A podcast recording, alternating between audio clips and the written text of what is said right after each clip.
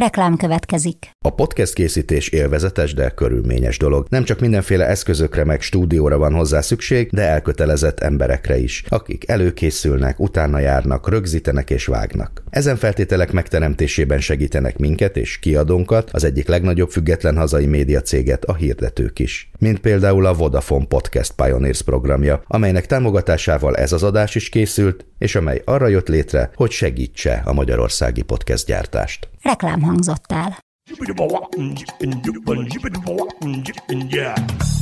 A Líra könyv bemutatja a 24.hu könyves podcastjét, a Buksót.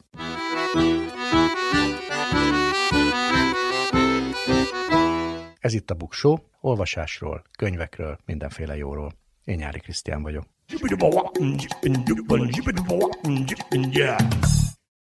A klasszikus zenéről lesz szó, de ettől egyáltalán nem kell megijedni, mert nagyon könnyed formában fogunk erről beszélgetni Bősze Ádámmal, akinek Nagy zenészek, nagy szerelmek című könyve, amely egyébként az első kötete nemrég jelent meg a Librinél, és ilyen könyveket fogok ajánlani az epizód végén, azaz olyan köteteket, amelyek klasszikus zenéről, vagy hát ahogy máshogy szokták mondani, komoly zenéről szólnak, de nem feltétlenül komolyan.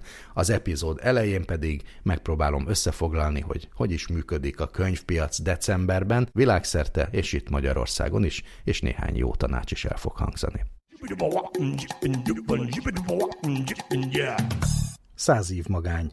Számok a sorok között, érdekes adatok a könyvek világából a Buksó idei utolsó előtti epizódjánál arra gondoltam, hogy megnézem, hogy hogy is működik a könyvpiac a világon most így karácsony előtt, milyen számokat látunk, mik a trendek. De mindig elhangzik ilyenkor, hogy a teljes könyvforgalomnak legalább a 20%-a decemberben bonyolódik Magyarországon, és így van ez mindenütt a nyugati világban, ahol ünneplik egyáltalán a karácsony. Ha az egész karácsonyi szezont nézzük, tehát a novembert is, akkor nagyjából a harmadát realizáljuk ilyenkor az éves bevétel bevételeinknek, mi, akik a könyvszakmában dolgozunk. A globális könyvkiadási piac forgalmát 2023-ban 143,65 milliárd dollárra becsülik, ez nagyon sok pénz. A magyar piac forgalma közel 60 milliárd forint, azaz 173 millió dollár. Ez azt jelenti egy gyors fejszámolással, hogy a világpiac 826 része a magyar piac. Ez egyben arra is magyarázat, hogy miért nem lehet senki multimilliómos könyvek írásából vagy könyvek kiadásából, Európából túl kevesen vagyunk magyarul beszélők. 2019 óta egyébként India a világ ötödik legnagyobb könyvpiacaként megelőzte az Egyesült Királyságot, így napjainkban a globális könyvpiac nagy öttje most már az Egyesült Államok, Kína, Japán, Németország és India. Becslések szerint az Egyesült Államok adja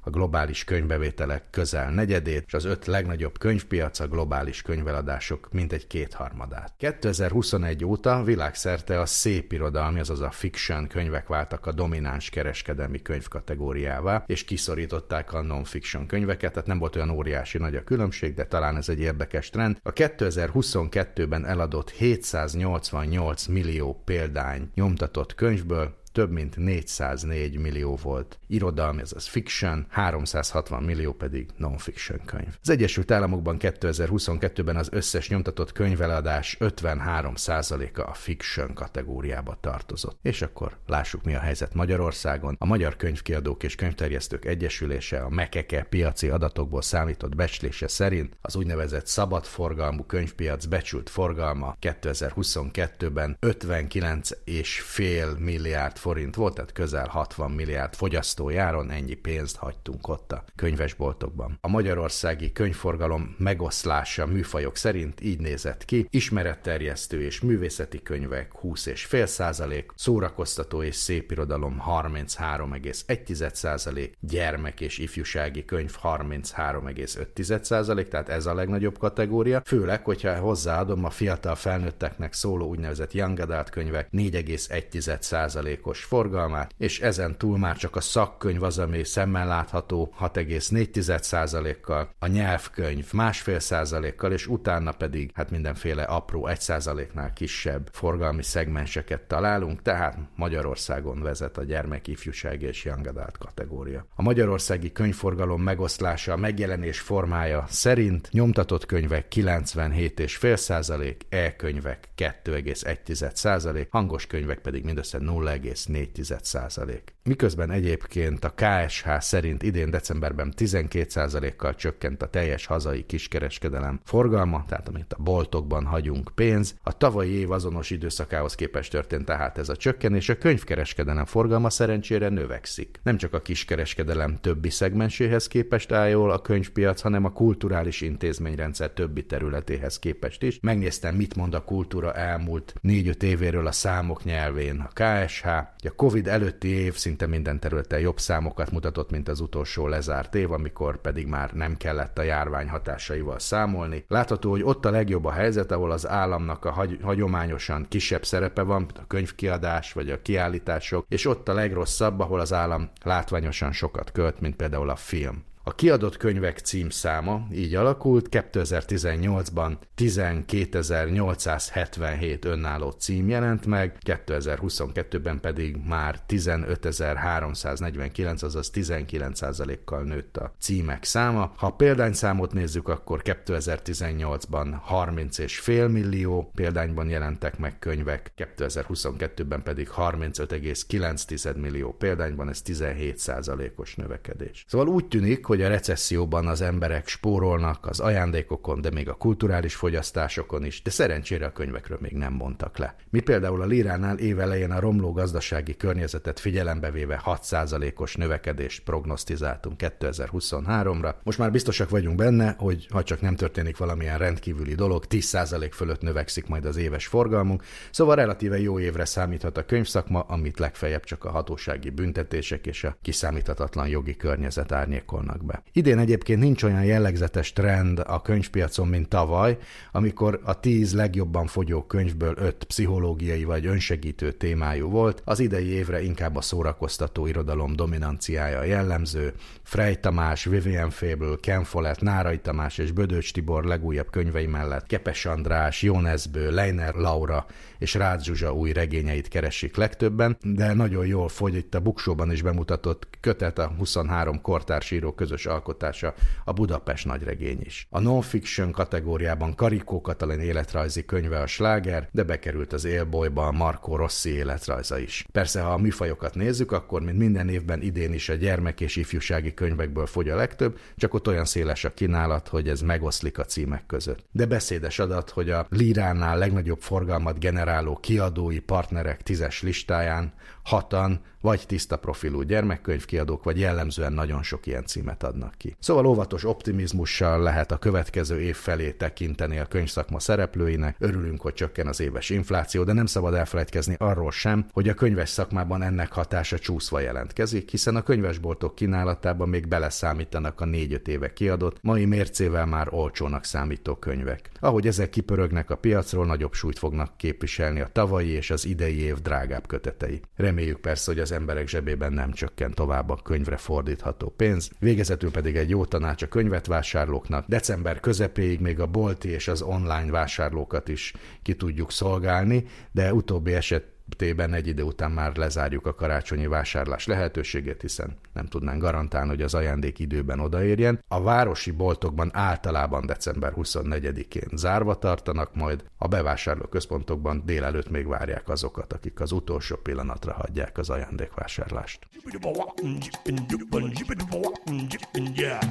Könyvemberünk Bősze Ádám akivel Nagy Zenészek, Nagy Szerelmek című új könyvéről beszélünk, pontosabban nem az új könyvéről, hanem a könyvéről, hiszen ez az első könyved, első könyves szerző vagy tehát, pedig a zenetörténeti előadásaidnak hatalmas közönsége van, miért csak most írtál könyvet? A ma Bartók Rádióban dolgoztam viszonylag hosszan, 15 éven keresztül, és ez alatt az idő alatt, illetve ennek az időszaknak a második felében érkeztek már megkeresések, hogy kéne egy könyv, milyen jó lenne, stb. stb. De ez olyan intenzív időszak volt, hogy nem tudtam rá igent mondani. És amikor tudtam már, hogy ez a, ez a periódus véget ér, akkor az utolsó kiadót, aki jelentkezett nálam, megkerestem, hogy áll-e még az ajánlat, és azt mondták, hogy igen, úgyhogy tulajdonképpen csak azzal függött össze, hogy a munkára, mármint a könyvírás munkára nem volt megfelelő időm és energiám. Miután egy kritikában vagy könyvértékelőben azt írták rólad, hogy te vagy a komoly zene nyári Krisztiánja, ami számomra nagyon megtisztelő, egy lehetőséget is ad nekem, hogy föltegyem számodra azokat a kérdéseket, amit mindig tőlem szoktak kérdezni.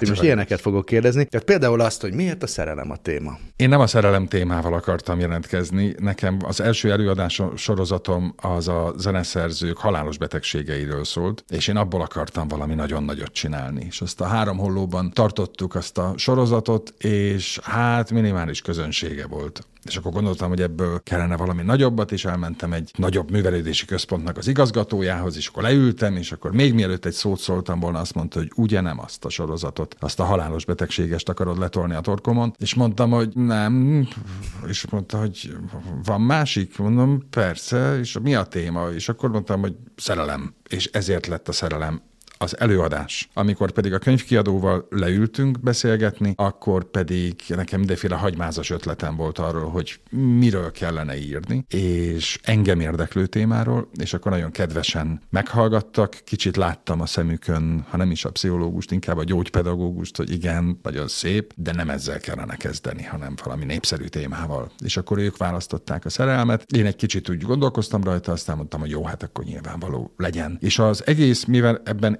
az, a könyvkiadásban, ebben a szakmában én teljesen zöld fülű vagyok, vakon megbíztam, meg megbízom továbbra is a kiadóban, és igyekszem azon ismérvek mentén haladni a munkámban, ahogy, ahogy azt ők mondják, de nagyon tényleg rendkívül jó volt a munkakapcsolat, meg most is az. Tőlem is mindig megszokták ezt is kérdezni, és gyűjtöm is a válaszokat, hogy hát nekem is lesz belőle munícióm, szóval, hogy mi közünk van a nagy emberek magánéletéhez? Hát alapvetően semmi közünk nincsen, de ez egy a nagy, nagy emberségnek a velejárója, ezzel a nagy embereknek is együtt kell élni, vagy ha már nem élnek, akkor meg hát el kell fogadni a rajongóknak is azt, hogy azzal, hogy nagy emberek lettek az embereket, az átlagembert érdekli az, hogy ők hogyan éltek, mint mindennapi emberek. Mert mert szeretnénk többet megtudni róluk. És a szerelem az egy ilyen dolog. A halálos betegség is ilyen dolog, de azért az a különbség a két, két téma között fönnáll, hogy, hogy még a szerelem a zenében, tehát egy zeneszerzőnek a privát élete, az alig ha vonatkoztatható, vagy található meg a műalkotásaikban, szemben mondjuk az irodalommal, ahol ennél... Erről majd beszéljünk, hogy... A halálos betegség, mint olyan, vagy egyáltalán a fizikai fájdalom, vagy a kiszolgáltatottság, az gyakrabban visszatükröződik egy-egy műben, mint mondjuk a privát élet. Meg hát nyilvánvalóan a halálos betegség azt is jelenti, hogy az illető meghal, tehát lesz egy pályája, ami adott esetben lehet nagyon rövid, lehet a rövidnél kicsit hosszabb, de hát az önmagában az életműre is jelentősebb hatást gyakorol, hogyha az illető már nem tud zenét szerezni, mert meghalt.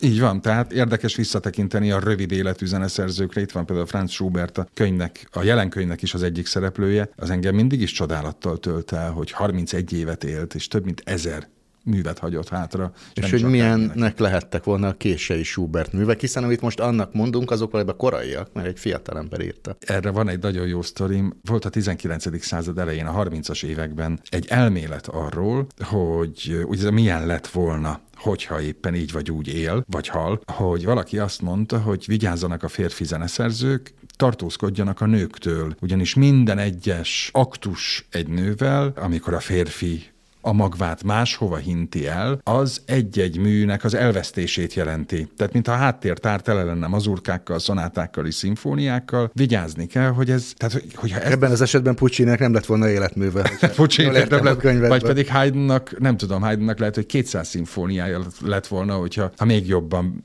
vagy még kevésbé jön neki be az élet. Ugye a kortárs zeneszerzőknél azért egyszer-egyszer eszembe jut, hogy inkább az ágy felé kacsingassanak, mint a papír felé. Azt írod az előszó szóba, hogy egyébként ez nem jó semmire. Ezt te komolyan gondolod? Nem, ez egyfajta olyan, olyan sarkos fogalmazás, hogy nem jó semmire. Arra nem jó, amire a feketeöves komoly zene a rajongók szeretnék használni, hogy ú, egy kicsit ma jobban megértjük Schubertet, Gesualdót vagy Puccinit, mert ahogy mondtam, ez, a, ez az átjárás, ez itt szerintem nehézkes, de van, van azért persze haszna, tehát kultúra és zenetörténeti haszna mindenképpen. Mi ennek a könyvnek a műfaja? Ez egy komoly zenei bulvárkönyv, egy infotainment könyv, egy szórakoztató életrajz gyűjtemény, hogyan definiálod?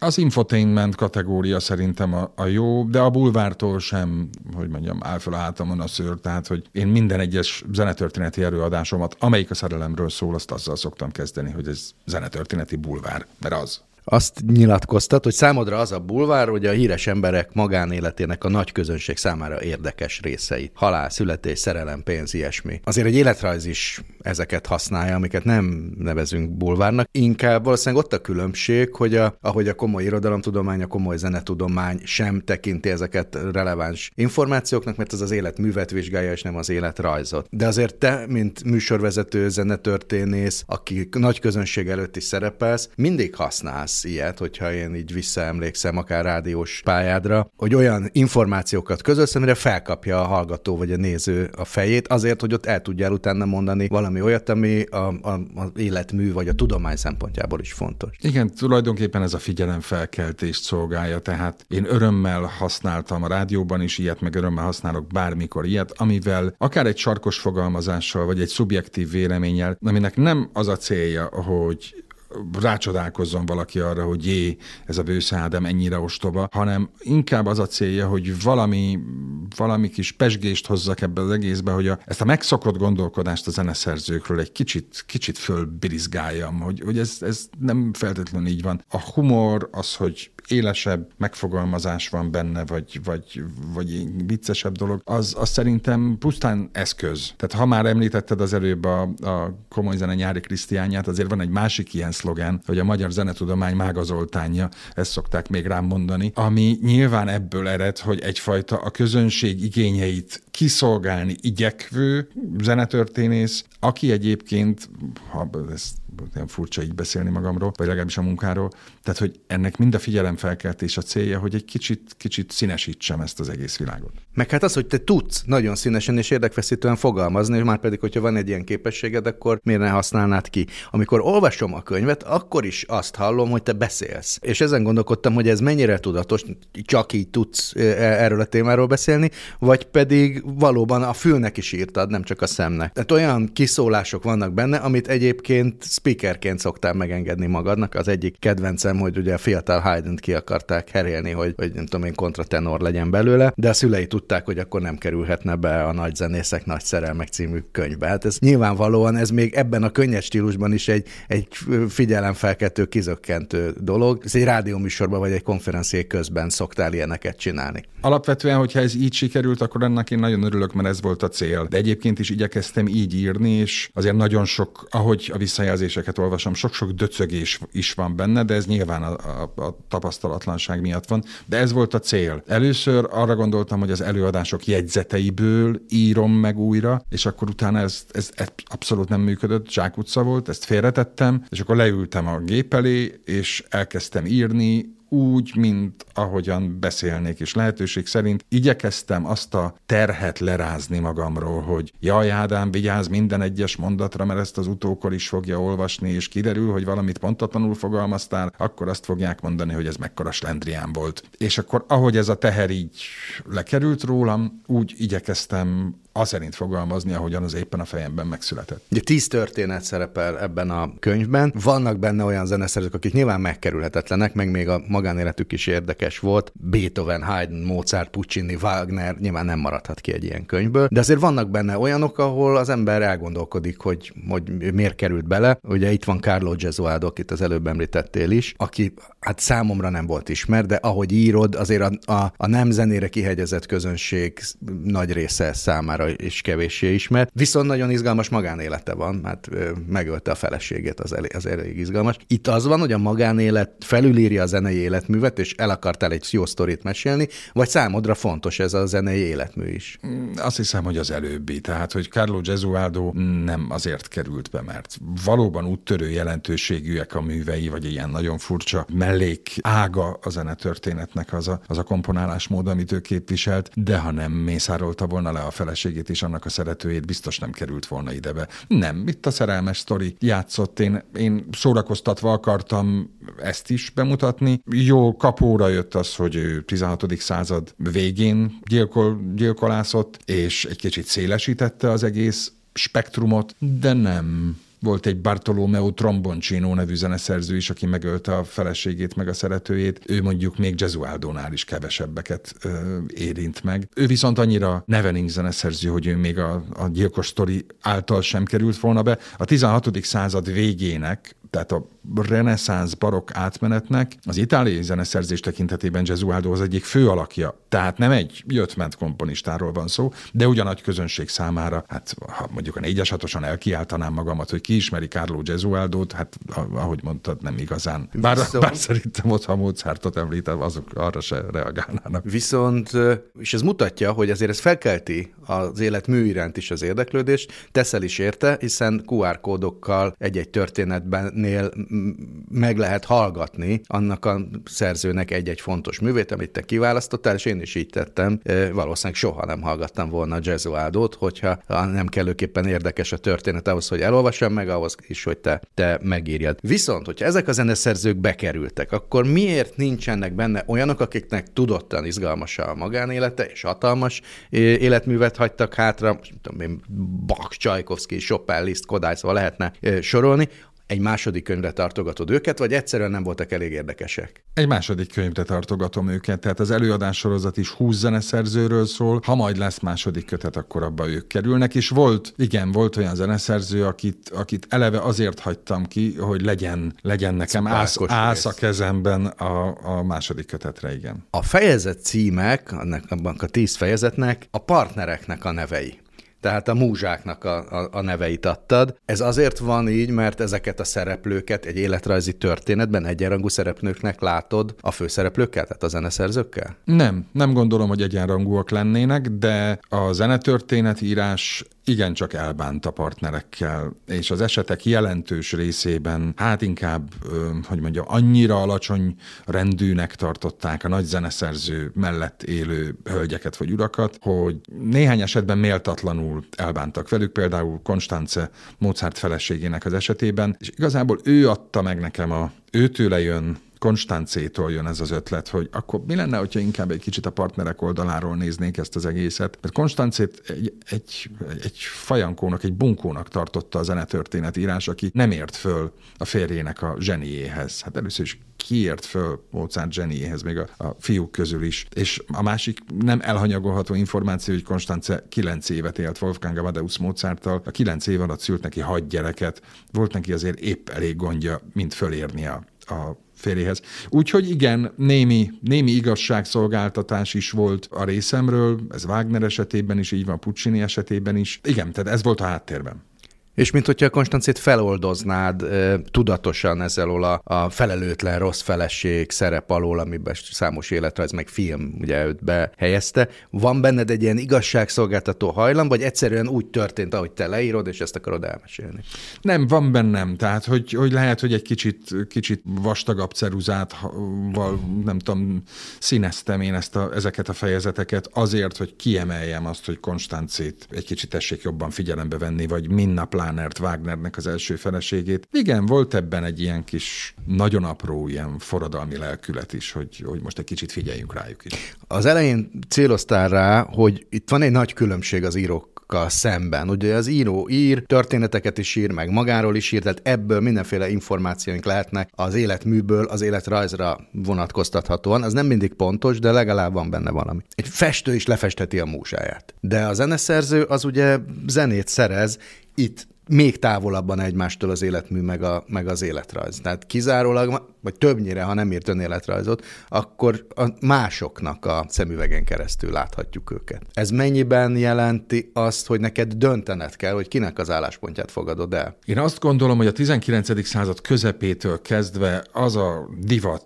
az európai gondolkodásban, bocsánat, hogy a divat szót használom, de szerintem ez itt helytálló, hogy nem a klasszikus zene nagy alakjainak privát élete, és főleg a hangszeres zene között nem feleltettünk meg semmit. Mert nincs annyira elvont a hangszeres zene, hogy az operánál már van lehet elképzelhető átjárásban, az, azzal is nagyon csinyán kell benni. De ez nem mindig volt így. Berlioz, amikor megírta a fantasztikus szimfóniáját, a tétel címek, egy, azt írta, hogy fejezetek egy művész életéből, és a tétel címek is vona, megfeleltethetők voltak az ő privát életének, de aztán egy kicsit későbbi előadáson már ezt az egészet visszavonta, tehát nagyjából ott alakult át az egész. Pedig Haydn idejében, azokban az életrajzokban, amelyeket Haydnról írtak, és amelyeket a zeneszerző is olvasott, azokban rendre szerepelnek ilyenek, hogy Haydn, amikor leült komponálni, akkor fölnézett az égre, kitalált egy tengeri ütközet jelenetet, és azt megírta az egyik szimfóniájában. Ma a Zeneakadémián valaki így elemezne egy Haydn szimfóniát, körberöhögnék, és utána rúgnák ki. Akkoriban ez nem volt ciki, tehát itt a gondolkodás változás is benne van. Az, hogy, hogy kinek van igaza, azt nem tudom, de én azért azt képviselem, hogy ezt a két, két területet ezt kezeljük külön. De van mégis olyan zenemű, amiben valamilyen módon mégiscsak megjelenik a magánélet lenyomata, vagy a múzsa keze? Vagy bármilyen?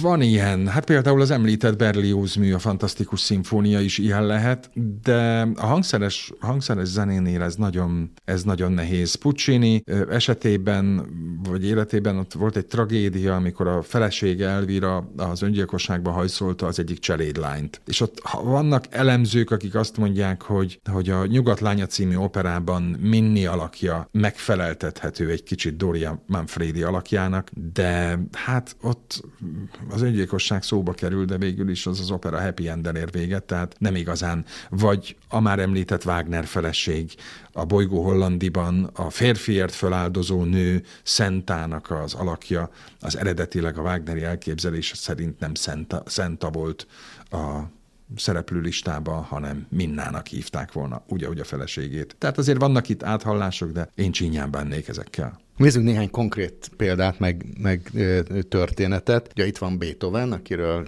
szintén szól egy fejezet, és körüljárod ezt a tulajdonképpen a zene történetben, vagy életrajz történetben mindig előkerülő témát. Ennek ugye magyar vonatkozásai van, hogy ki is volt a halhatatlan kedves, és erre van is valamiféle megfejtésed. Ez sokakat izgat, tehát a halhatatlan kedves címzetjének borzalmasan fordítják már a németek. Ennek van egy ilyen költői címe, hogy Levél a halhatatlan kedveshez. És a németek a tudományos írásokban már ezt elvetették, és úgy fordítják, hogy levél egy ismeretlen címzethez.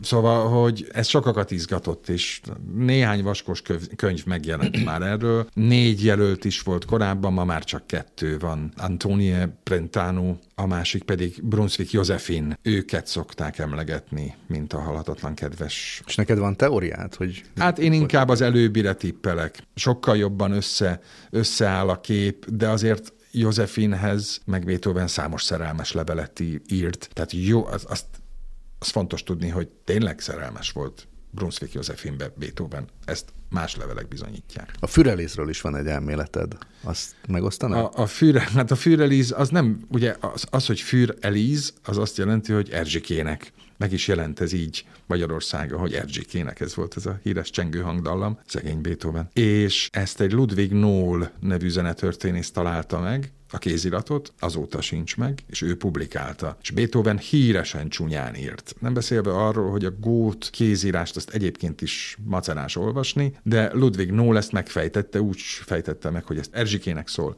És akkor jött valaki, aki ránézett erre a kéziratra, és azt mondta, hogy nem Erzsike lesz, ez Terike, és Teréze Malfatti, volt akkor Beethoven egyik kiszemeltje, és neki szólt, az ő hagyatékában találták meg ezt a darabot, tehát azóta ez inkább Terikének szól hivatalosan, de hát senki nem úgy említi, hogy a Führerliszt, hogy Für Teréze, az Führerliz már örökre. Arról is írsz, és ez egy kicsit akkor már a kevésbé anekdotikus része a Beethoven történetnek, hogy a süketsége az valójában a magánéletére jobban rányomta a bélyegét, mint a, mint a zeneszerzői pályájára. Beethovenről kialakult egy mítosz, hogy Beethoven a sorssal az emberiségért küzdő zeneszerző, és minden szobron, minden festményen mogorván néz a jövőbe. Hát ami, az van egy híres kép Beethovenről, a kezében van egy kotta, a Missa Solemnis kottája, pirossál a nyakában, haja berakva, mint a nagymamámnak, és ilyen mogorván néz előre. Beethoven lehet, hogy mogorva volt, lehet, hogy egy kibírhatatlan természetű ember volt, de ez a fajta kibírhatatlanság nem pusztán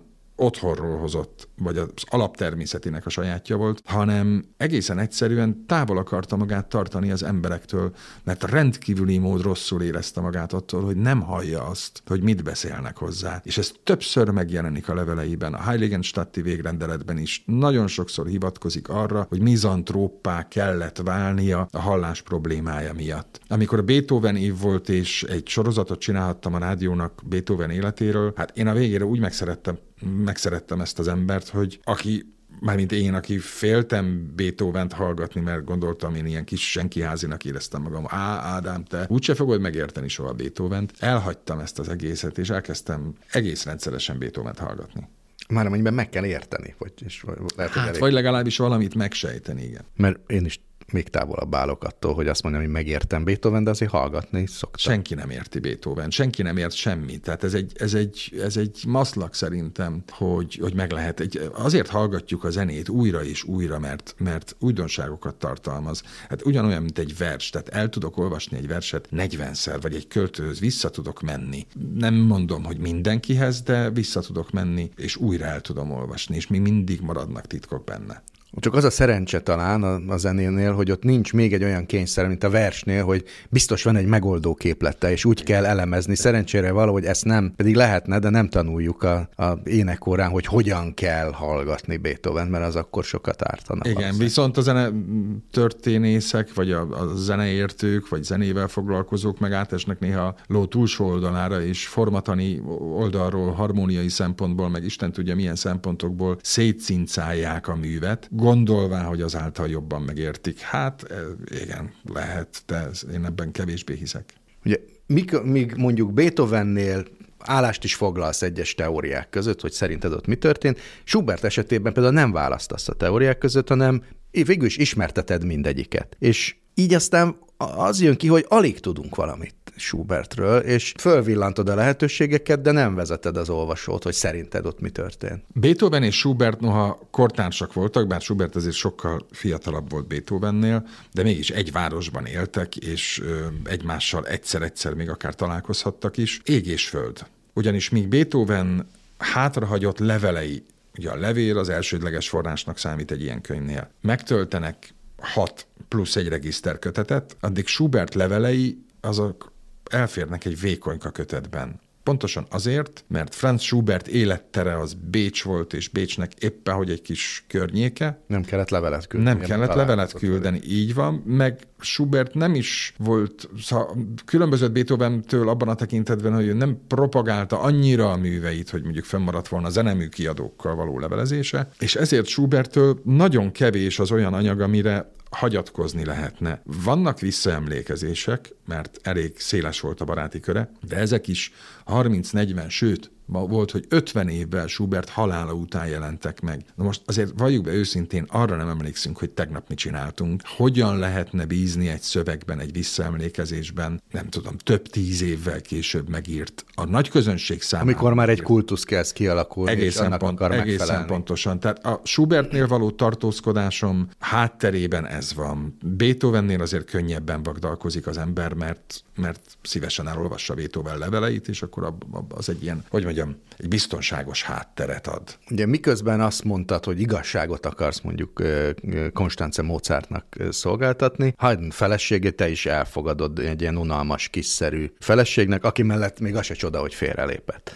De tényleg egy pokolfajzat volt, ahogy írod? El tudom képzelni. Bár Haydnnál is, tehát a feleségről... Bár a, bocsánat, a pokolfajzatot ő használta. Igen, igen, ez így van. Így van. Így van. Szóval ott is kevés, viszonylag kevés adat van. De hát, hogyha egy zeneszerző leírja azt, hogy pokolfajzat, az, az mégiscsak jelent valamit. Bár itt is hozzá kell tenni azt, hogy az a levél. Csajozási szándékból írta ezt. Igen, az a levél, amiben ez, ez a kitétel szerepel, az bizony a szeretőjének, Luigi Polcellinek szólt.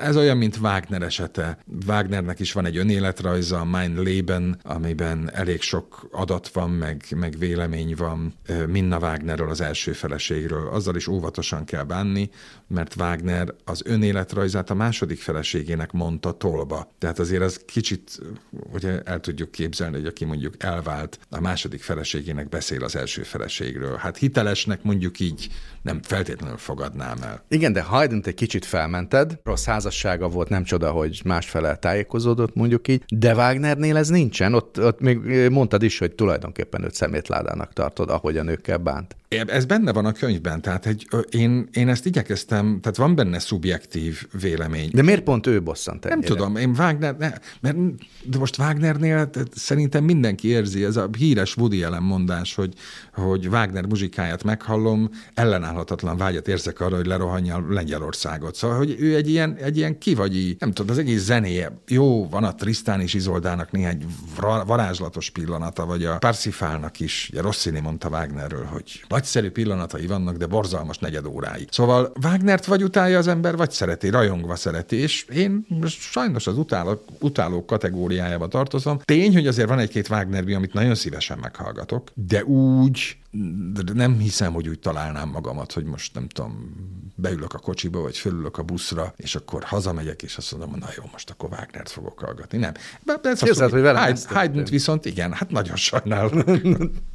én egyáltalán nem szerettem Wagnert, meg eszembe jutott, hogy én valaha Wagnert fogok hallgatni, és egyszer úgy elkapott. De ezt nem mondom, hogy minden nap. Én az a, a, a, ezek szerint nem nagyon létező köztes vagyok, hogy nagyra tartom, és meg is hallgatom, de azért nem, nem vagyok úgy rajongó, hogy akkor mindent meghallgatok. Vagy nem, az, hogyha, az, hogyha már szívesen hallgatod, akkor már a már elő sötét oldalán vagy. az fontos neked, hogy bemutasd, hogy ezek a, a partnerek, ezek a nők hogyan rendelődtek alá a férjük karrierjének? Mert valahogy mindig kitérsz erre. Ha olyan, akkor igen. Történetesen megint Wagnert kell mondani, Minna, az első feleség, feláldozta a karrierjét. Igen. A Puccini-nál, hát ezt így nem, Puccini-nál föláldozta a biztonságos létét a felesége, hiszen egy, egy nagyon jól prosperáló eh, lukai vállalkozónak volt ő már a felesége, és két gyermekének anyja, amikor a zeneszerzővel megszökött. Igen, igen, tehát hogy ez valamennyire tudatos, ez is. Kicsit ilyen Konstance védőbeszédhez hasonló. Több ilyen védőbeszéd kezdemény van ebbe. A két életrajzról mindenképpen szeretnék még veled beszélgetni, még bizonyos értelemben kilógnak a sorból. Az egyik az, az Fanny Mendelssohn, aki hát egy kevéssé ismert zeneszerző, legalábbis hát az életműve alig látszik ki a, a, az öccse Félix Mendelssohn Bartoldi háta mögül, de azért mégiscsak egy zeneszerző volt, és itt elér, leírsz egy történetet, ami szintén kilóg a sorból, mert egy szép szerelmi házasság, semmi több, nincs abban nagy kaland, de miért választottad őt? Miért gondoltad, hogy be kell elmenni egy női történetet is? Ennek is teljesen szubjektív oka van. Egyszerűen a Mendelssohn családot én irigylem. Tehát, hogyha élnék valahol a múltban, akkor ott élnék Berlinben a Leipziges Strasse három szám alatt, és az egy rendkívül kulturált família volt. És Fanny Mendelssohn legalább annyira tehetséges volt, mint az öccse, az apja elhatározásából fakadóan nem lehetett belőle. Volt annyira tehetséges? Igen. Tényleg? Igen, ezt írják le, tehát hogy ezt Félix maga elismeri. Tehát folyamatosan Félix a nővérének mutatja meg a, a darabjait, és hogyha ő javítást kér, akkor azt megfontolja. Tehát egy szaktekintének tartotta a nővérét. De hát nem lehetett az apja miatt, és mindenképpen szerettem volna egy nőt. Igen, tehát hogy ez egy, ez egy elhatározás. Ha lesz majd második kötet, ott Clara Schumann lesz, azt is tudom. Ugye a női írók ebben a korban, a 19. században már meg megjelentek. De nekik se volt olyan egyszerű, hogy kiteljesíthessék a pályájukat. Egy-két festő is volt. De női zeneszerző nem. És egészen azért a 20. század utolsó harmadáig, hát az a kivétel, hogyha van. Mi ennek az oka, hogy a zenében még nehezebb egy nőnek érvényesülni? Valószínű az érvényesülés egy zeneszerző számára Ugye zenét szerezni nagyon egyszerű, tehát igazából még egy 19. században elképzelt női foglalatosságnak is beillene, otthon ül, kapirgál a papíron. Zongorázni tud. Zongorázik, mert ezt egyébként is meg kell tanulni, és megvan. De azt, hogy egy zenemű kiadó ezt a művet kiadja az az egyik sikerkulcs ebben az időben, ahhoz elég sokat kell nyomulni. És nyomulni kell azért is, hogy a darabjait játszák, hogy zongoristák fölvegyék a műsorukra. Sőt, mi több, ugye ezek a zeneszerzők, akik sikerre vitték a darabjaikat, maguk voltak kiváló hangszere, hangszeres játékosok, vagy éppen operaszerzők, nekik is részt kellett venni ebben a pestiesen szólva brustban, hogy, hogy akkor gyerünk. És ettől, ettől való tartózkodás, vagy illetlennek tűnt ebben a versenyben részt venni, és ezt Abraham Mendelssohn Fanninak, meg Félixnek az apja írja le, hogy amíg Félix férfi, és egy ilyen versenyben benne lehet, illő neki, addig te lányom, tartsd magad a helyeden, azaz a konyhában. Hát és ráadásul férhez is kellett menni, ami aztán új különböző szerep lehetőségeket elvett, és másokat meg hozott, még ha ezek nem is feltétlenül vágyott szerepek. Igen, és ráadásul a férje hasonló művész volt, úgyhogy volt is némi konfliktus a, a, a Mendelssohn szülőkkel, Wilhelm Menzel, aki egy festőművész volt. Hát az egy megdöbbentő dolog, hogy öt évre elment Itáliába tanulni, már szerelmesek voltak egymásba, és Fanninak az anyja, Lea Salomon, vagy Lea Mendelssohn nem hagyta azt a fiúnak, hogy a lányának egyenesen írja a leveleket, hanem neki kellett, az anyukának kellett küldeni leveleket, és ebből volt egy csetepati is kettejük között, és fennmaradt a levélváltásuk, hogy tartózkodjál, fiam, most ha a szerelmünk nem válaszol három órán belül a messenger üzenetre, vagy a kiszemeltünk, akkor már elkezdünk mindenfajta teóriát gyártani. Ezek öt évig bírták. Hát ezért egy, egy szép szerelmi történet, csak Igen. nem annyira mozgalmas, de pont ez benne a szép.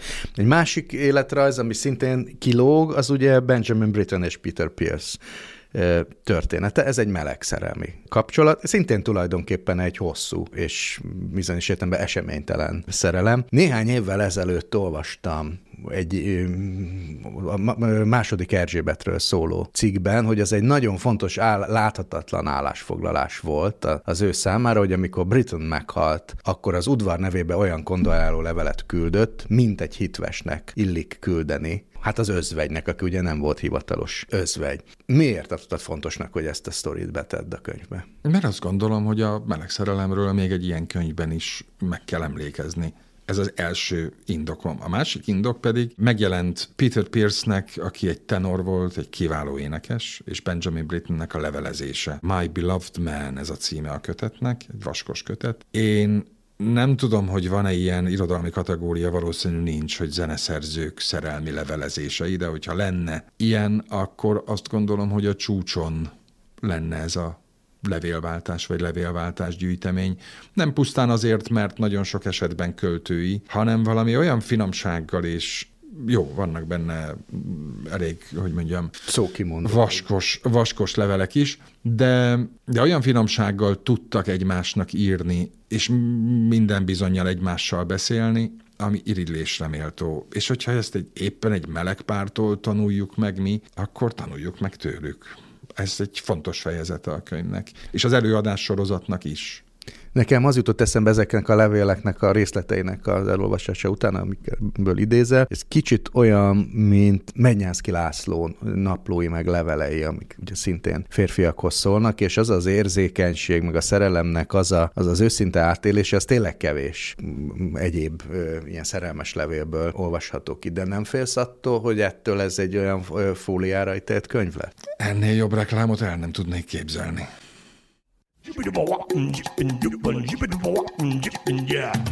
Top 10. Egy polsznyi jó könyv.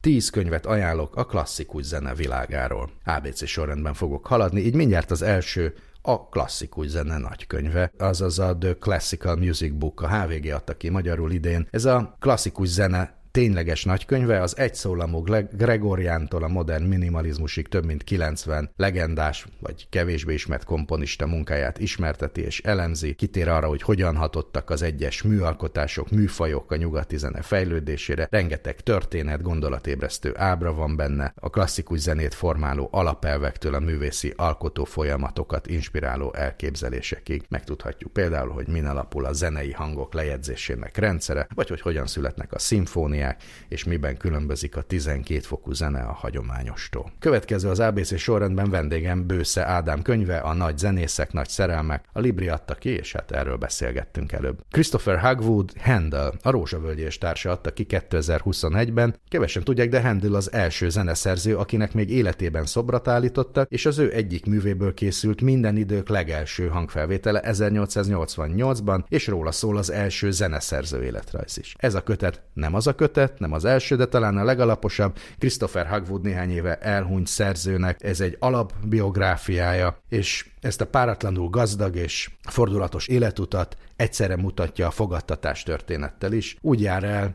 eh, Hagwood Handel kutatóként, mint a historikus karmester, az eredeti forrásokat használja, és azokat történeti kontextusban értelmezi. Steven Iserlis miért csapott Beethoven a lecsóba? A Rózsavölgyi és társa adta ki idén. A címből is sejthetjük, hogy ez a legfiatalabbaknak szól, és nem is feltétlenül csak Beethoven, hanem általában a zenetörténet van benne. Maga Steven Isserlis egy ismert zenetörténész, aki ezek szerint a legfiatalabbaknak is el tudja mesélni, hogy hogy is történt ez Beethovennel és a lecsóval. László Ferenc operettország a Jaffa adta ki idén. László Ferenc volt a vendégünk itt a Buksóban, kritikus történész és szenvedélyes ismeretterjesztő.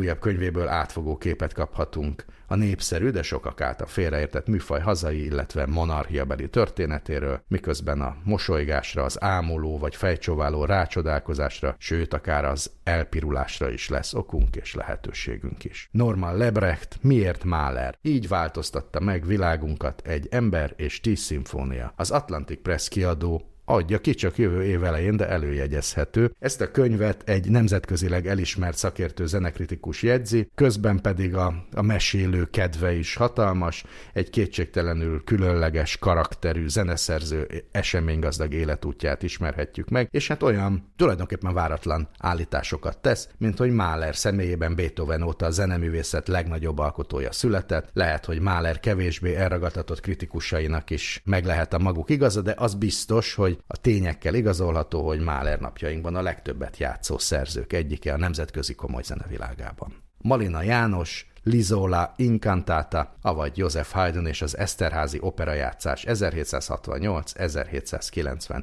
Ezt is a Rózsavölgyi adta ki. Hát aki Eszterházát keresi a térképen, az jól teszi, hogyha nagyítót használ, meg talán ez sem elég, hiszen a városkát 1950 óta Fertődnek hívják. És ez a kicsiny hely vált a 18. század második felében Európa egyik kulturális gócpontjává, amelyet még a kényes ízlésű Gőte is tündérbirodalomnak nevezett. És mindez két főszereplőhöz köthet kettő. Az egyikük Joseph Haydn, aki másodkarmesterként, majd zeneigazgatóként, és hangszeres játékosként is szinte minden műfajban alkotott is, a másik pedig a házigazda, a munkáltató Eszterházi Miklós, azaz Fényes Miklós herceg, aki ezt az egész főúri udvart felvirágoztatta, és olyan kiváló embereket hívott, mint Haydn.